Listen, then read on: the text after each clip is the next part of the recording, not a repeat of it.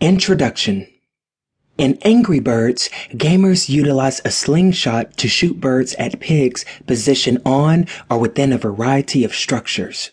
The objective is to destroy all of the pigs on the playing field to beat the level.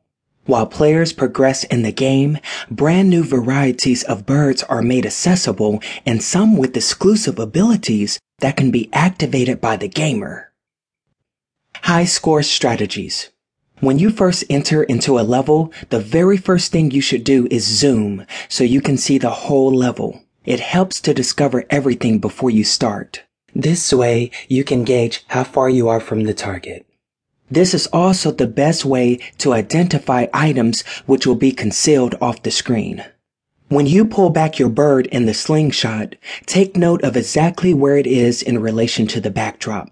Using a reference point is going to greatly boost your precision.